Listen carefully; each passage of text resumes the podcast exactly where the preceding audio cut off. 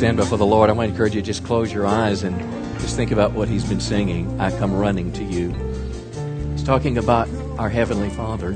If you might just imagine a child, one of your kids when they were little, you drive up and the little girl says, Mommy, Mommy, Mommy. Dad opens the door and you get out of the car and that little girl just comes running up to you and jumps in your arms. Well, guess what? God wants a relationship like that with us as his children.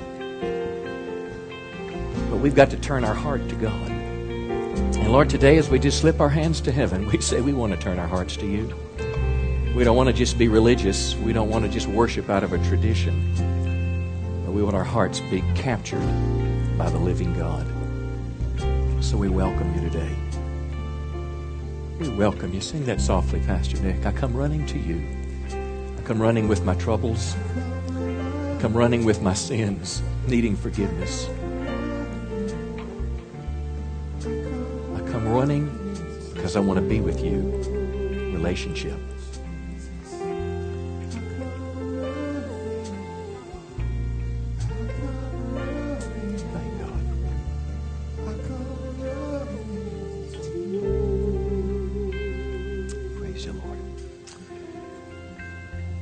Isn't it good, come on, to know the living God, to know that he cares for you. Come on, give him a big hand today. God's awesome. Well, give your neighbor a high five. Tell him you're looking good this morning. If your spouse is with you, tell him, I'm glad I married you. You may be seated. Hey, turn your Bibles this morning. John chapter thirteen. John chapter thirteen. I may need a little extra couple minutes at the end of the service. Got something real special planned. I think you'll understand that as we get going this morning. But I want to have a little longer introduction this morning in my message. I want you to kind of hang on before you kind of figure out where I'm going, because I want to paint a broader portrait about what the Bible teaches us and some things that are going on in our world today. How many know that we are in what's traditionally called the Passion Week of Christ? Today is what's traditionally called Palm Sunday. On Palm Sunday, almost two thousand some years ago, Jesus came into Jerusalem and they hailed him as a king. They cut down branches from palm trees and laid them on the, on the road. Uh, uh, they took their coats off and put them down, and they exalted Christ as king. But how many know everything was going to shift in just a few days? The hostility of the Jewish leaders, their ability to work the crowd. Then on Friday, they were crying, crucify him, crucify him. And you know the story, it's called Good Friday, which is coming up this Friday. My Rebecca says, Daddy, why don't we call it Sad Friday? Because it was a it was a bad day for Jesus. It was, but it was a great day for us. Because God, through the death of his son Jesus, provided a way that we could have eternal relationship with God. I would encourage you this week to, I would watch The Passion of the Christ, Mel Gibson's movie. It's the best movie I have ever seen that depicts literally what Jesus has gone through. I've been raised in the rural South. I have heard Jesus died for me probably somewhere between ten and twenty and thirty thousand times. And sometimes the words just kind of fall shallow. And uh, it'll really impact your heart about what a great price he, prayed, he paid for us. But how many know he didn't stop at the grave? How many know he died Friday? When you're having this afternoon Friday, long about twelve o'clock, he's on the cross and through early afternoon. And, and before the sun went down, they took him out of the cross. They put him in a, in a grave. And he was in that grave. His body was. His spirit was somehow experiencing judgment for sin. But how many know Sunday morning was right around the corner? And Jesus finally said, look, I've had about enough of this. Just give me those keys, the keys of hell and death, and I'm going back and we're going to change this thing. And ever since then, the world has not been the same place. Now, this, my text for this morning, John chapter thirteen, verse thirty-one. It's Thursday evening. Jesus is in the upper room after the Passover with his disciples. And Jesus said, the time has come for the Son of Man to enter into his glory, and God will be glorified because of him. That's kind of abstract. What does that mean? God will be glorified. That word glorified, it means that, that, that God will, will be praised. He'll be exalted. That people will extol the greatness of God. And that's what you've been doing here for the last thirty, forty minutes or so. We've been worshiping God and his greatness, because what Christ did on that cross was open the door of salvation to all mankind. But the Scripture also said of Jesus, the time for the Son of Man to enter into his glory. Now that's a picture of the resurrection and the ascension of Christ. I mean, when he rose from the dead, he hung out on earth for a few days, and then he literally went back to heaven. He was caught up in the air. Well, how many know you don't get to the glory of the resurrection until you go through the pain of the cross? Now, Jesus had to experience the most violent death from people who hated him for no reason.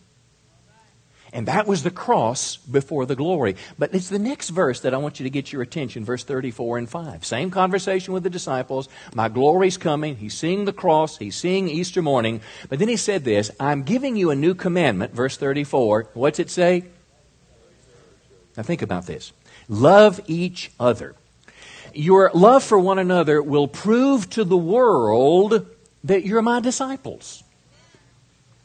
So here he is. Mind you now, when he was in the Garden of Gethsemane, the Bible says he sweat great drops of blood. Literally, his sweat, somehow blood was pouring out of the pores of his body in some respect. I mean, it was the most horrible time, and Jesus did this because he loved people.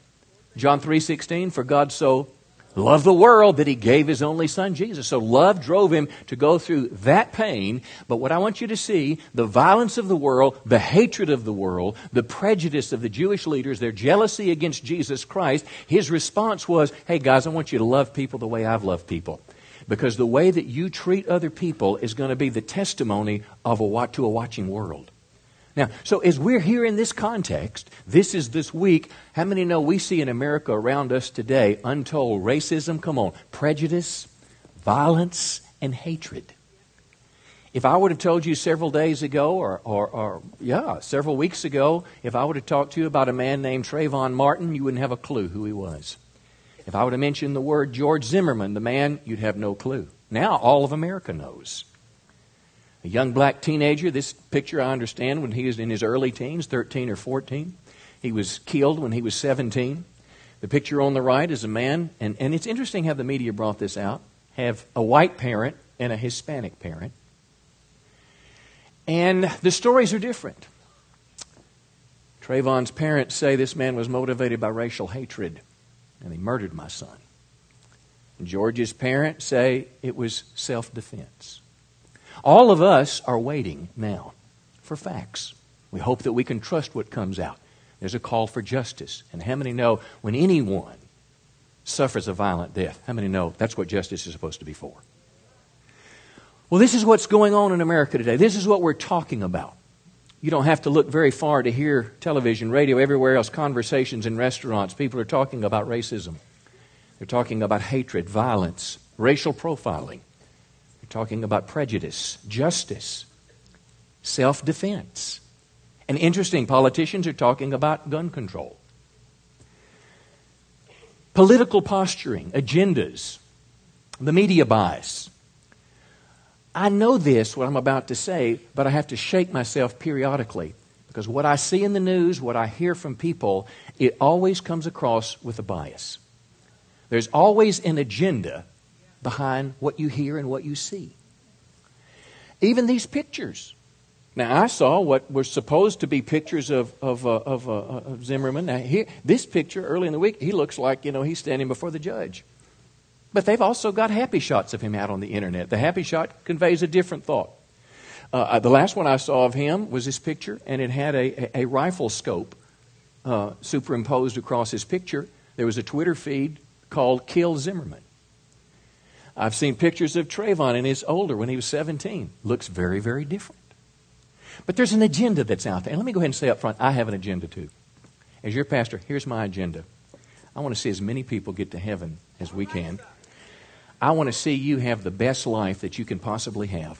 And I want to see you stand before God one day and God look at you and say, well done, good and faithful servant. Enter into the joy of the Lord. So that's my agenda today. And let me go ahead and say up front, I'm going to talk a lot about this this morning, but my intent is not to give you facts you don't know. My intent is not to, to try to tell you who's right and who's wrong. We don't know the facts. Here's what my intent is to do today, is to teach you as a Christian how the Bible calls us to live in a world filled with hatred and violence. I got one amen on that. I'm going to keep going. The New Black Panther Party this week offered a ten thousand dollars bounty for his citizen's arrest. A congressman this week broke House rules by wearing a hoodie to show his support. He's from Chicago. And then news stories followed up about multiple deaths in his city where people were holding people up, donning hoodies and murdering people. I mean, it's, it, it's all around us. I also heard this week and read that a former N double A C P leader from, from the South and also the niece of Martin Luther King condemned the involvement of Reverends Jackson and Sharpton, saying they were stirring racial hostility. I read this week and I saw, I saw some of Trayvon's Twitter feeds. I saw one that was current and one that had been deleted. Somehow they'd pulled it up. It was filled with, with violence and profanity and sex. I heard a president this week, uh, President Obama. He said, if I had a son, he would look like Trayvon. Several days after that, I began to read stories about parents of white kids whose kids were murdered. One case in particular, several days after it, they were, it, it was a case that had gone to trial and a black man was convicted of murder. And they asked President Obama, do you care about our child? Uh, Wednesday, here in Texarkana, we had some eight hundred people marching for justice. I mean, no, this is not something that's happening in a court. The, it, this killing happened about a month ago, but it came into the focus of the American people about a week ago. Have I got you on the edge of your chair? You can't even talk right now. Have I got you on the edge of your chair? Okay, well, good. Well, let's talk about this morning. Let's talk about how Christians, come on, here's the question I'm going to ask you. They'll put it on the screen. How should Christians act in a world that's filled with injustice, hatred, and violence? How should we treat Christians in particular who are different from us? I'm not talking just about racism. That's a part of it. I'm talking about people who may have more or have less, that drive this car and you drive that car, that live on this side of the tracks and you live on that side of the tracks. Come on, that's educated, that's not educated. How many know these issues are all around us in our culture? So what do we do?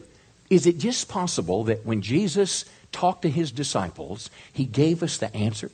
When Jesus is facing violence and hatred on the cross en route to glory, Jesus said, I want you to do something for me. I want you to show people how to love one another as believers, as Christian people. And when you love one another, love people who are different from you. Come on, tattoos, no tattoos.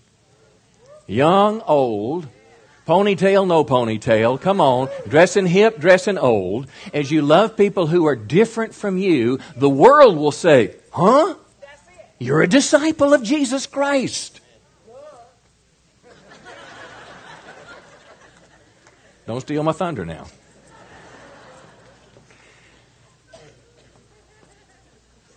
Let me show you how this looks. I've got a little video. It's going to make you laugh.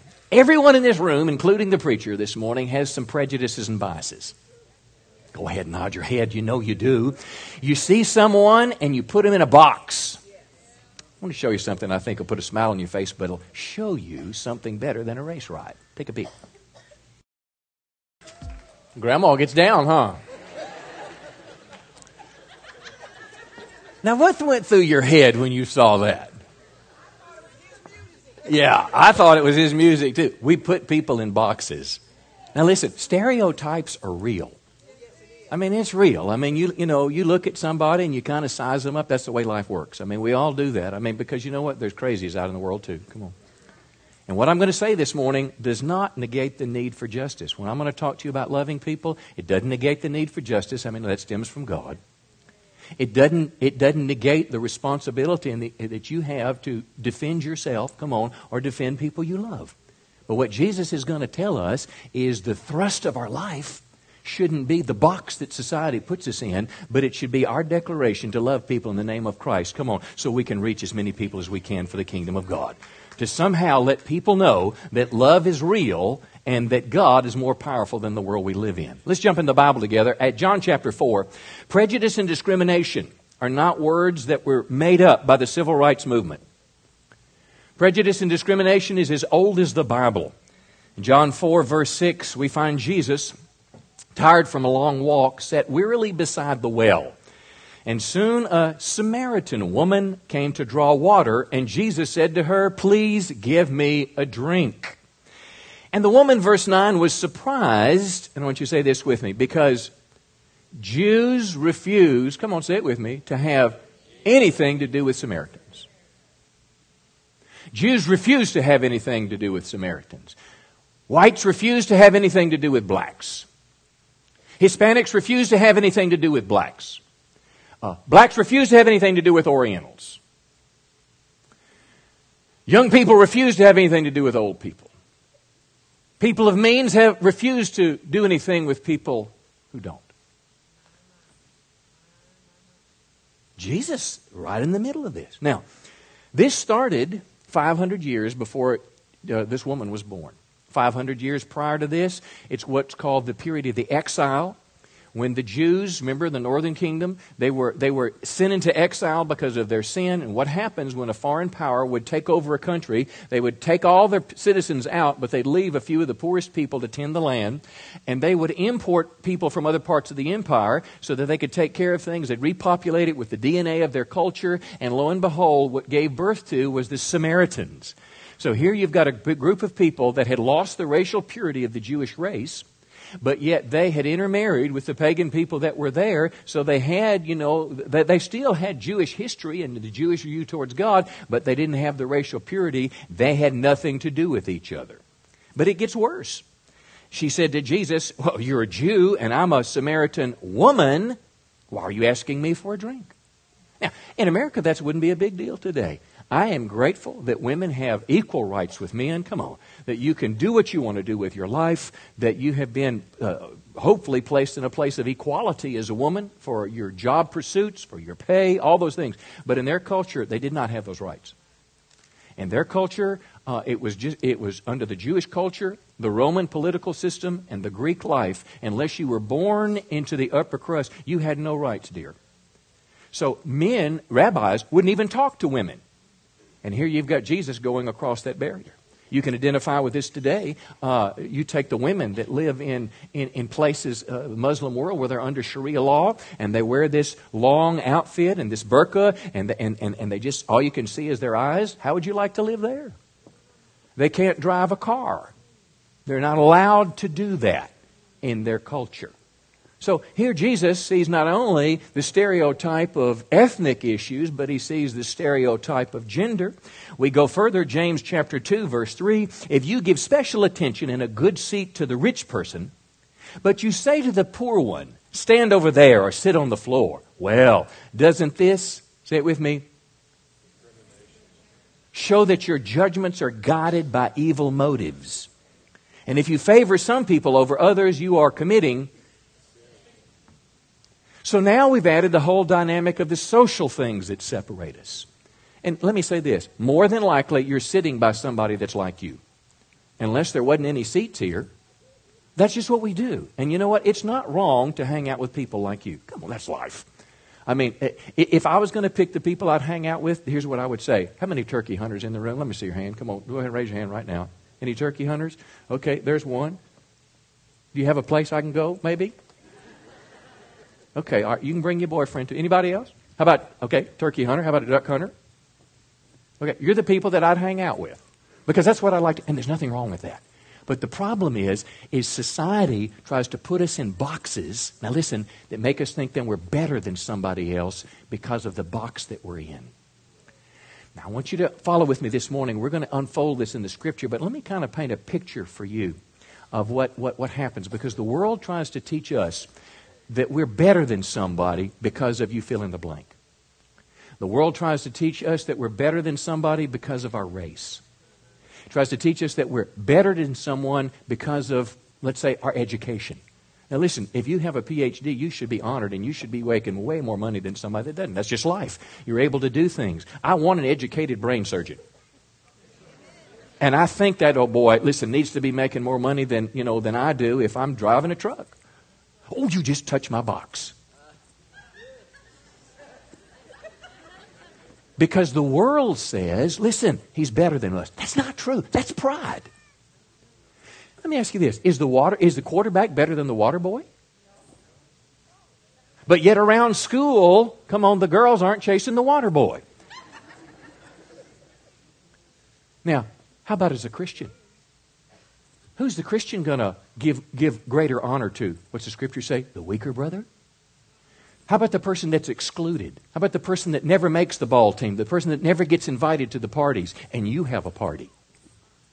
How about the person that can't afford to wear the new clothes? Are you going to reach out to them and love them?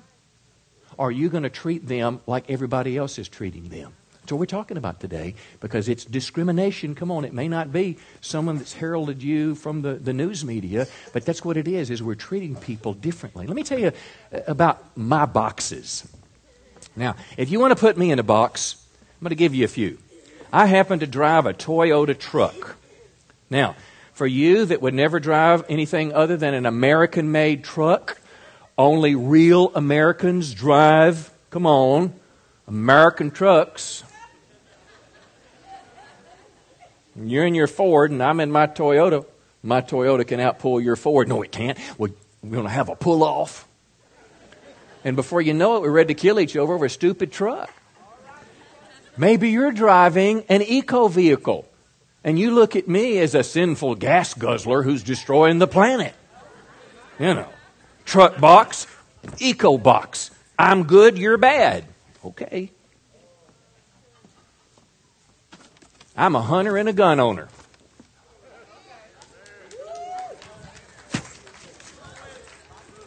You're an animal rights activist. And wonder, how, how could a man of God kill Bambi? I'm not a deer hunter. I don't shoot innocent deer. And I only kill the bad ducks and the bad turkeys that may be carrying bird flu. I'm a gun owner. I believe in the Second Amendment. Well, we wouldn't have as much crime if we didn't have as many guns. All the criminals have guns. Look at one nation in the world that has gun control. Come on. They get guns. Your box and my box. In case you hadn't figured out, I speak English. I wasn't smart enough to learn another language. This is one I got. But I also, I also believe in my box, we should be like America used to be. That if you're going to be an American, you should learn the language. Now, you can still speak your native language. My grandparents came from, I'll do this box. My grandparents came from the Baltic, Baltic state of Latvia in World War Two. Now, this is my you owe me box right here. This is my victim box. Because my parents had property in Latvia. My grandparents, hundreds of acres of land. And Hitler and company ran them away from their home. And they came as paupers on the shores of New Orleans and got off on a boat and started working for a turkey farmer. So somebody owes me something.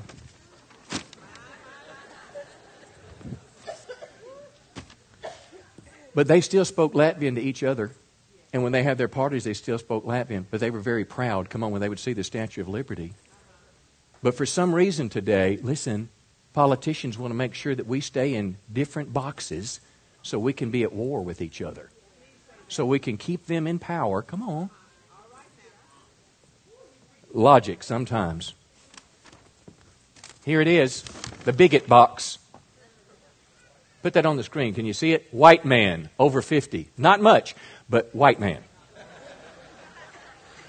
That clearly makes me an evil person. And the only thing I'm good for is to pay taxes. Well, it's true. You listen to the wrong radio station.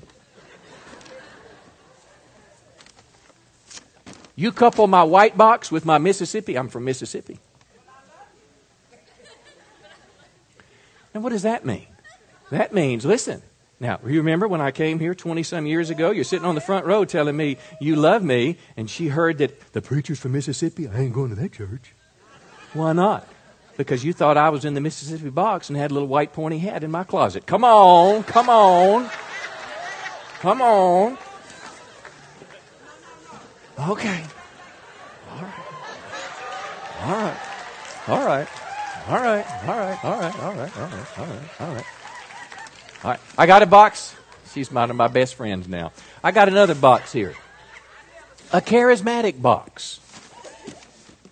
I, I, I, because I'm in this box, preachers that are in this box over here, they don't want anything to do with me. I mean, I just only believe in the same Jesus and the same Bible and the same righteousness and heaven and hell and sin and all those things that you do. Yeah, but that Holy Spirit stuff. Well, I'm sorry if people you know, got crazy with speaking in tongues, but listen, I'm going to believe that The Holy Spirit was important enough in Acts one eight to be given so we could reach the world for Christ that we still need it today. And I also, E S V on their English Standard Version, that's the Bible I'm reading today. I'll probably change in a couple years. But if you're the King James Bible, because that's the one Paul the Apostle used.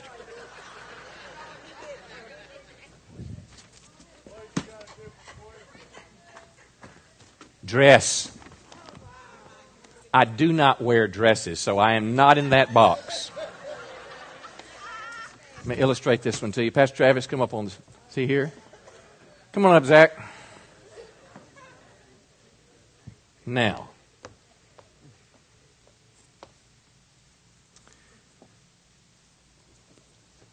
it's on tug. Sorry. Well, don't apologize. He's looking good. He's got blue shoestrings. Put him up where everybody can see him. He's got cool shoes. I'm an old man with a-wit feet, and I can't find cool shoes. Okay, so this is what I'm stuck with. I just feel funny when my shirt tail is out. He's in style. You feel funny when it's in. Well, let me tell you what. I am a trendsetter in fashion. Because one day, when some movie star puts his shirt tail in, everybody's going to go, oh, wow. And I already have mine in, so I'm, I'm just ahead of the game here. But you look at people, you look at the way they're dressed, come on. How much bling they have. Do they have a tattoo or not? And you put them in a box. You are looking good, Zach. I will give that to you. You get the picture. I'm married. Same woman, thirty-five years. I'm not living with her. I'm married to her. Well, it's twenty-nine years. I'm a conservative.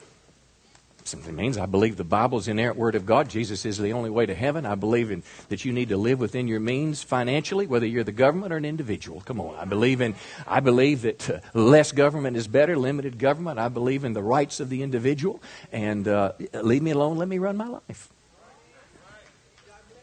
I just, I mean, I, I happen to think that the local school board can do a better job of educating my children than some bureaucrat in Washington trying to program me on the political values of the day. Okay, but let's say you're a liberal in the liberal box. Oh.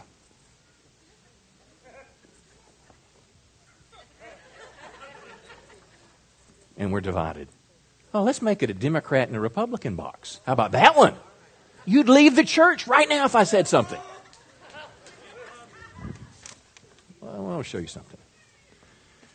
Is it possible that we all live in boxes and the world has put us there? Now, I want you to give me a few more minutes in this morning's message. Will you do that? I need about ten minutes, maybe twelve. Who'll give me five, ten, fifteen? That's all I need. I don't, I don't need any more than that. Think about this.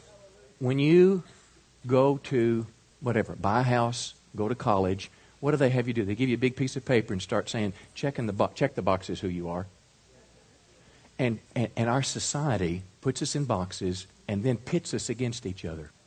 You know, one of the most, I think, damaging things in America today when you hear politicians say the bad people in America today are rich people.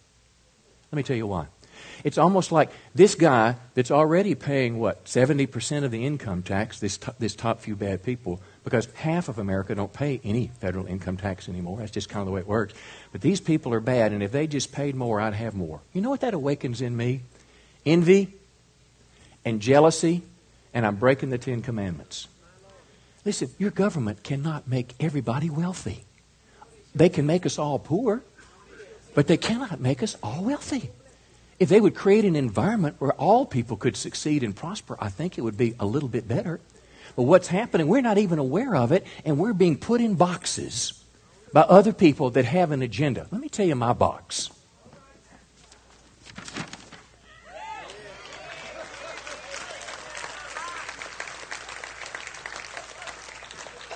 I'm a Christian before I'm a white man. How about you? I'm a Christian before I'm a truck driver. Come on. I'm a Christian before I'm a conservative. And that's the world we live in today. And this is kind of what I'm challenging you to do, because you still may have all those attributes, but that's not what's driving your life here. You just got to be sure in life that you don't let the world push you out of your God box because you're settling for one of those boxes.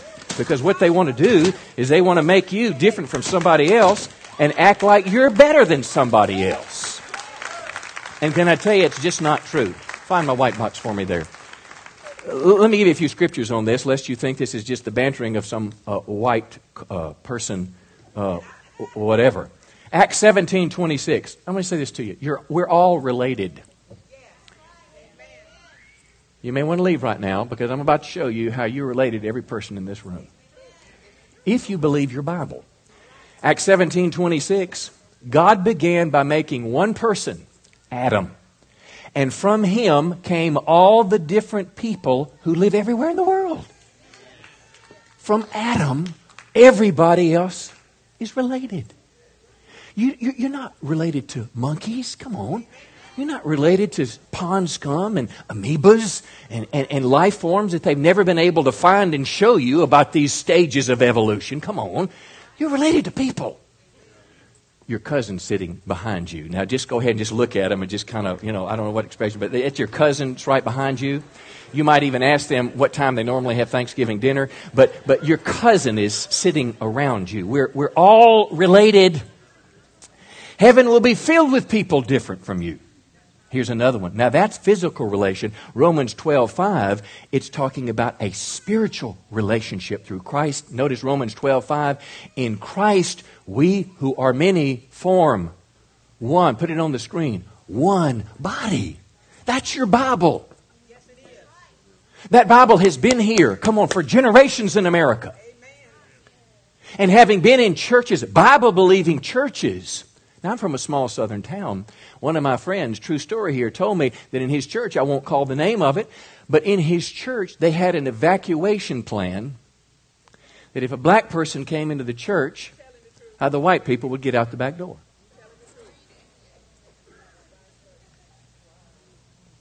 The little guys with the pointy hats, they were all in church on Sunday. Now, explain this to me, please. How could you burn down a church on Saturday and then go to church on Sunday?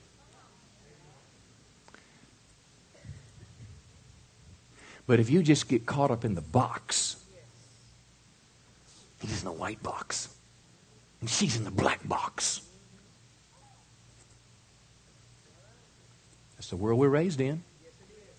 But listen, I was raised around the N-word, but I don't say the N-word. And I didn't raise my children to say the N-word, because we're trying to live in the Christian box.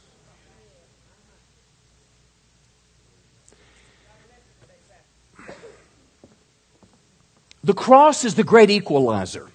Galatians three twenty-six. Listen to the language. You were all, everybody say all, all baptized into Christ. You sang that little song, red and yellow, black and white, we are precious in His sight. Jesus loves the little children of the world. And then when you grow older, you hate somebody, come on, because they're different. The government may impose desegregation. You may be under affirmative action. The college you go to may have a quota system, but you can never make people love one another. That's the way we're different. And that's where Jesus' words, speaking into the hatred and violence of our day, can be the loudest example to the world that we could ever offer it. Listen, you were all clothed with Christ. This means you're all children of God through faith in Christ Jesus. All of you, if you're a believer, you're a child of God. So how could I, why would I look down at somebody else? Why not make the assumption, listen, young people, when I go into the, the, the lunchroom or on the playground and somebody is by themselves because nobody will play with them because their clothes are not like yours or because there's whatever is different, why don't you be their friend? I'll tell you why. Because your friends will laugh at you. And you're going to have to choose if you're going to be in the Christian box or one of these boxes. And maybe the box is the cool people and the uncool people.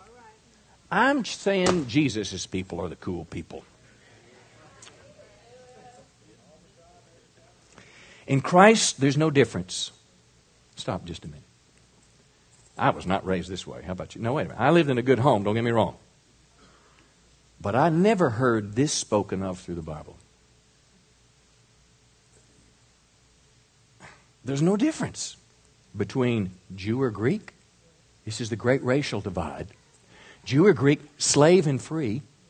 This is the economic divide. This is the, the divide of society. This is because you drive a car with a certain emblem on it, or a suit with a certain emblem on it, you're better than somebody else. Male and female, you're all the same in Christ Jesus. Listen, I'm not telling you who to marry. I'm not telling you who to be best friends with and go on vacations with. You're big enough to figure out how to live your life. But I'm telling you, when Christians are in the loop there, they're your brother and sister in Christ. And the world that's filled with hatred and violence needs to see people that are loving one another. Come on. See, and it's pretty easy to say, hey, brother, in church. But how about if you're in the grocery store? Come on. Or how about if you're in a restaurant? Do I go down a different aisle or do I go up to you? I'm telling you, man, there's pressure because of the box. You're getting quiet on me now. The words of Jesus, your love for one another will prove to the world you're my disciples. I'm going to close with this and then we're going to have a word of prayer. Matthew five. Now, for the last twenty minutes or so, I've been talking about Christians relating to one another. Now, how about people that are, that are, that are probably not Christians, the world? Matthew five thirty-eight, Jesus told us to love our enemies. The world is watching. You've heard the law that says love your neighbor and hate your enemy. But Jesus said, I say to you, love your enemies. I'd sure like to hear somebody that's in the national debate about what's going on talk like this. Come on. I'd like to see that, uh, that, that grandma and that guy in that black car rather than the racial riots. Come on. Come on. You know, people learn how to get their way with violence. Groups of people. Why do you think the Islamic religion is advancing so far around the world? If you don't agree with them, they cut your neck off. We want to get along. Pray for those who persecute you. In the same way, you'll be acting as true children of your Father in heaven. So if I want to act as a child of God, I love people. Jesus said, verse forty-six, if you only love those who love you, oh, what reward is there in that? Even corrupt tax collectors do that much. Verse forty-eight, Jesus said, you therefore must be perfect. Wow, as your heavenly Father is perfect. The word perfect talks about complete maturity. It's talking about a level of godliness and virtue, come on, that rises above the way we look, the label on our clothes, the box that we're in. Come on. I'm loving you because God has ascribed value to you. Give the Lord a good hand this morning.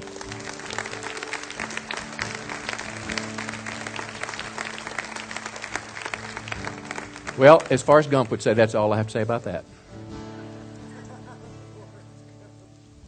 I hope the Lord was speaking through me today, and I hope you hear.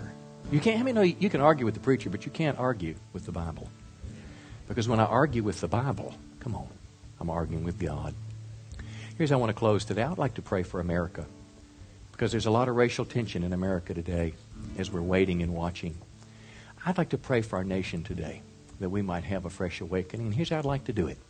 If you're here today, I want to invite you, if you're different than me, in whatever way, young, old, rich, poor, black, white, green, purple, whatever it is, but if in some way you've got some different boxes than I do, I'd like for us to kind of make a prophetic statement of unity today. I want you to just come stand on the stage with me, and together we're going to pray for America. You don't have to say a thing, but if you've got some differences from me, and you just want to come on the stage with me and say, let's pray for America, come on, that we would be living in this box. Any different boxes you have, just come on up and join me. You have a lot of people up here if you like, but I'm different. Come on, Pastor Nick, just to begin to lead us in worship. I'm different. I have tattoos, I don't. I'm young, I'm old. I'm Hispanic, I'm Oriental. I'm a man, I'm a woman.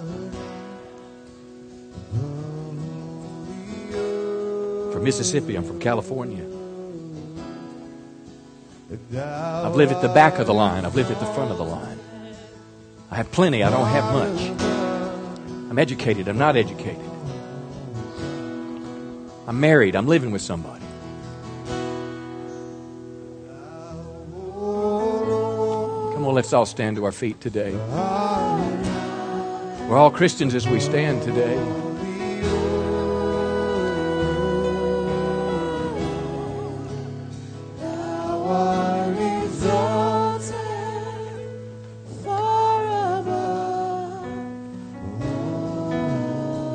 Let's lift our hands to heaven and worship the Lord this morning. You just want to come and stand as an act of unity as we pray. I've chosen the Christian box. And I exalt you.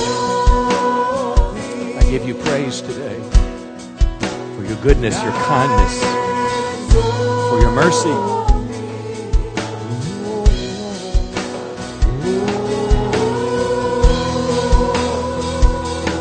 Your Lord, I exalt you today. That's what Jesus said in John, that we would glorify Him.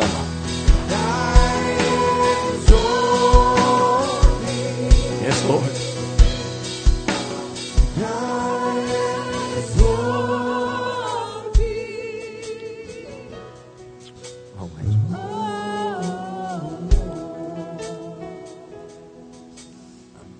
Won't you hold somebody's hand right now? It's just kind of an act of unity. Jesus told us, I think it's in John seventeen, it was a prayer that He prayed for His followers, that they would be one, even as He was one with His Father in heaven.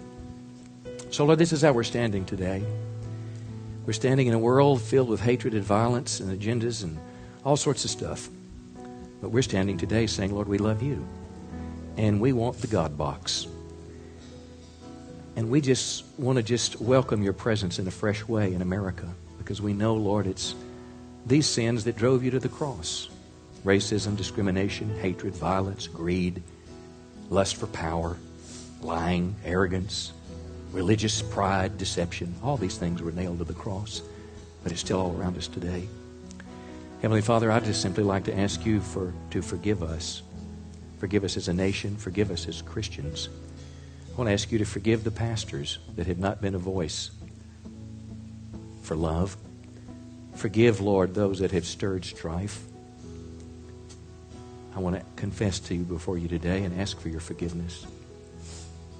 Preachers stood in American pulpits before the Civil War and they justified slavery.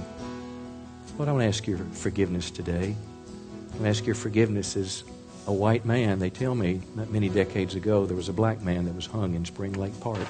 You can find the picture. I've seen it. I want to ask your forgiveness, Lord, for Christian people. We want to ask you, Holy Spirit,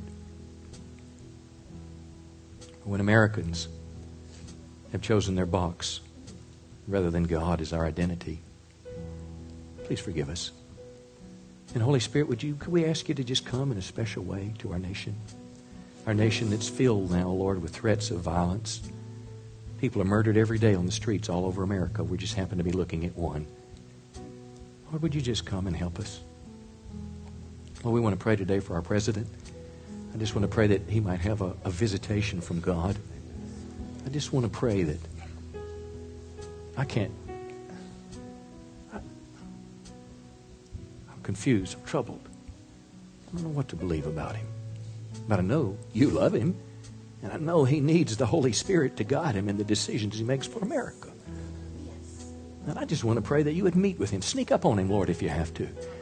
Lord, meet him in church. Find, let him find a Bible in the hotel room, or just appear to him in a dream or a vision. But Lord, touch that man. Touch his wife and all his inner circle of people, Lord. And particularly those things that they're fostering that are just wrong.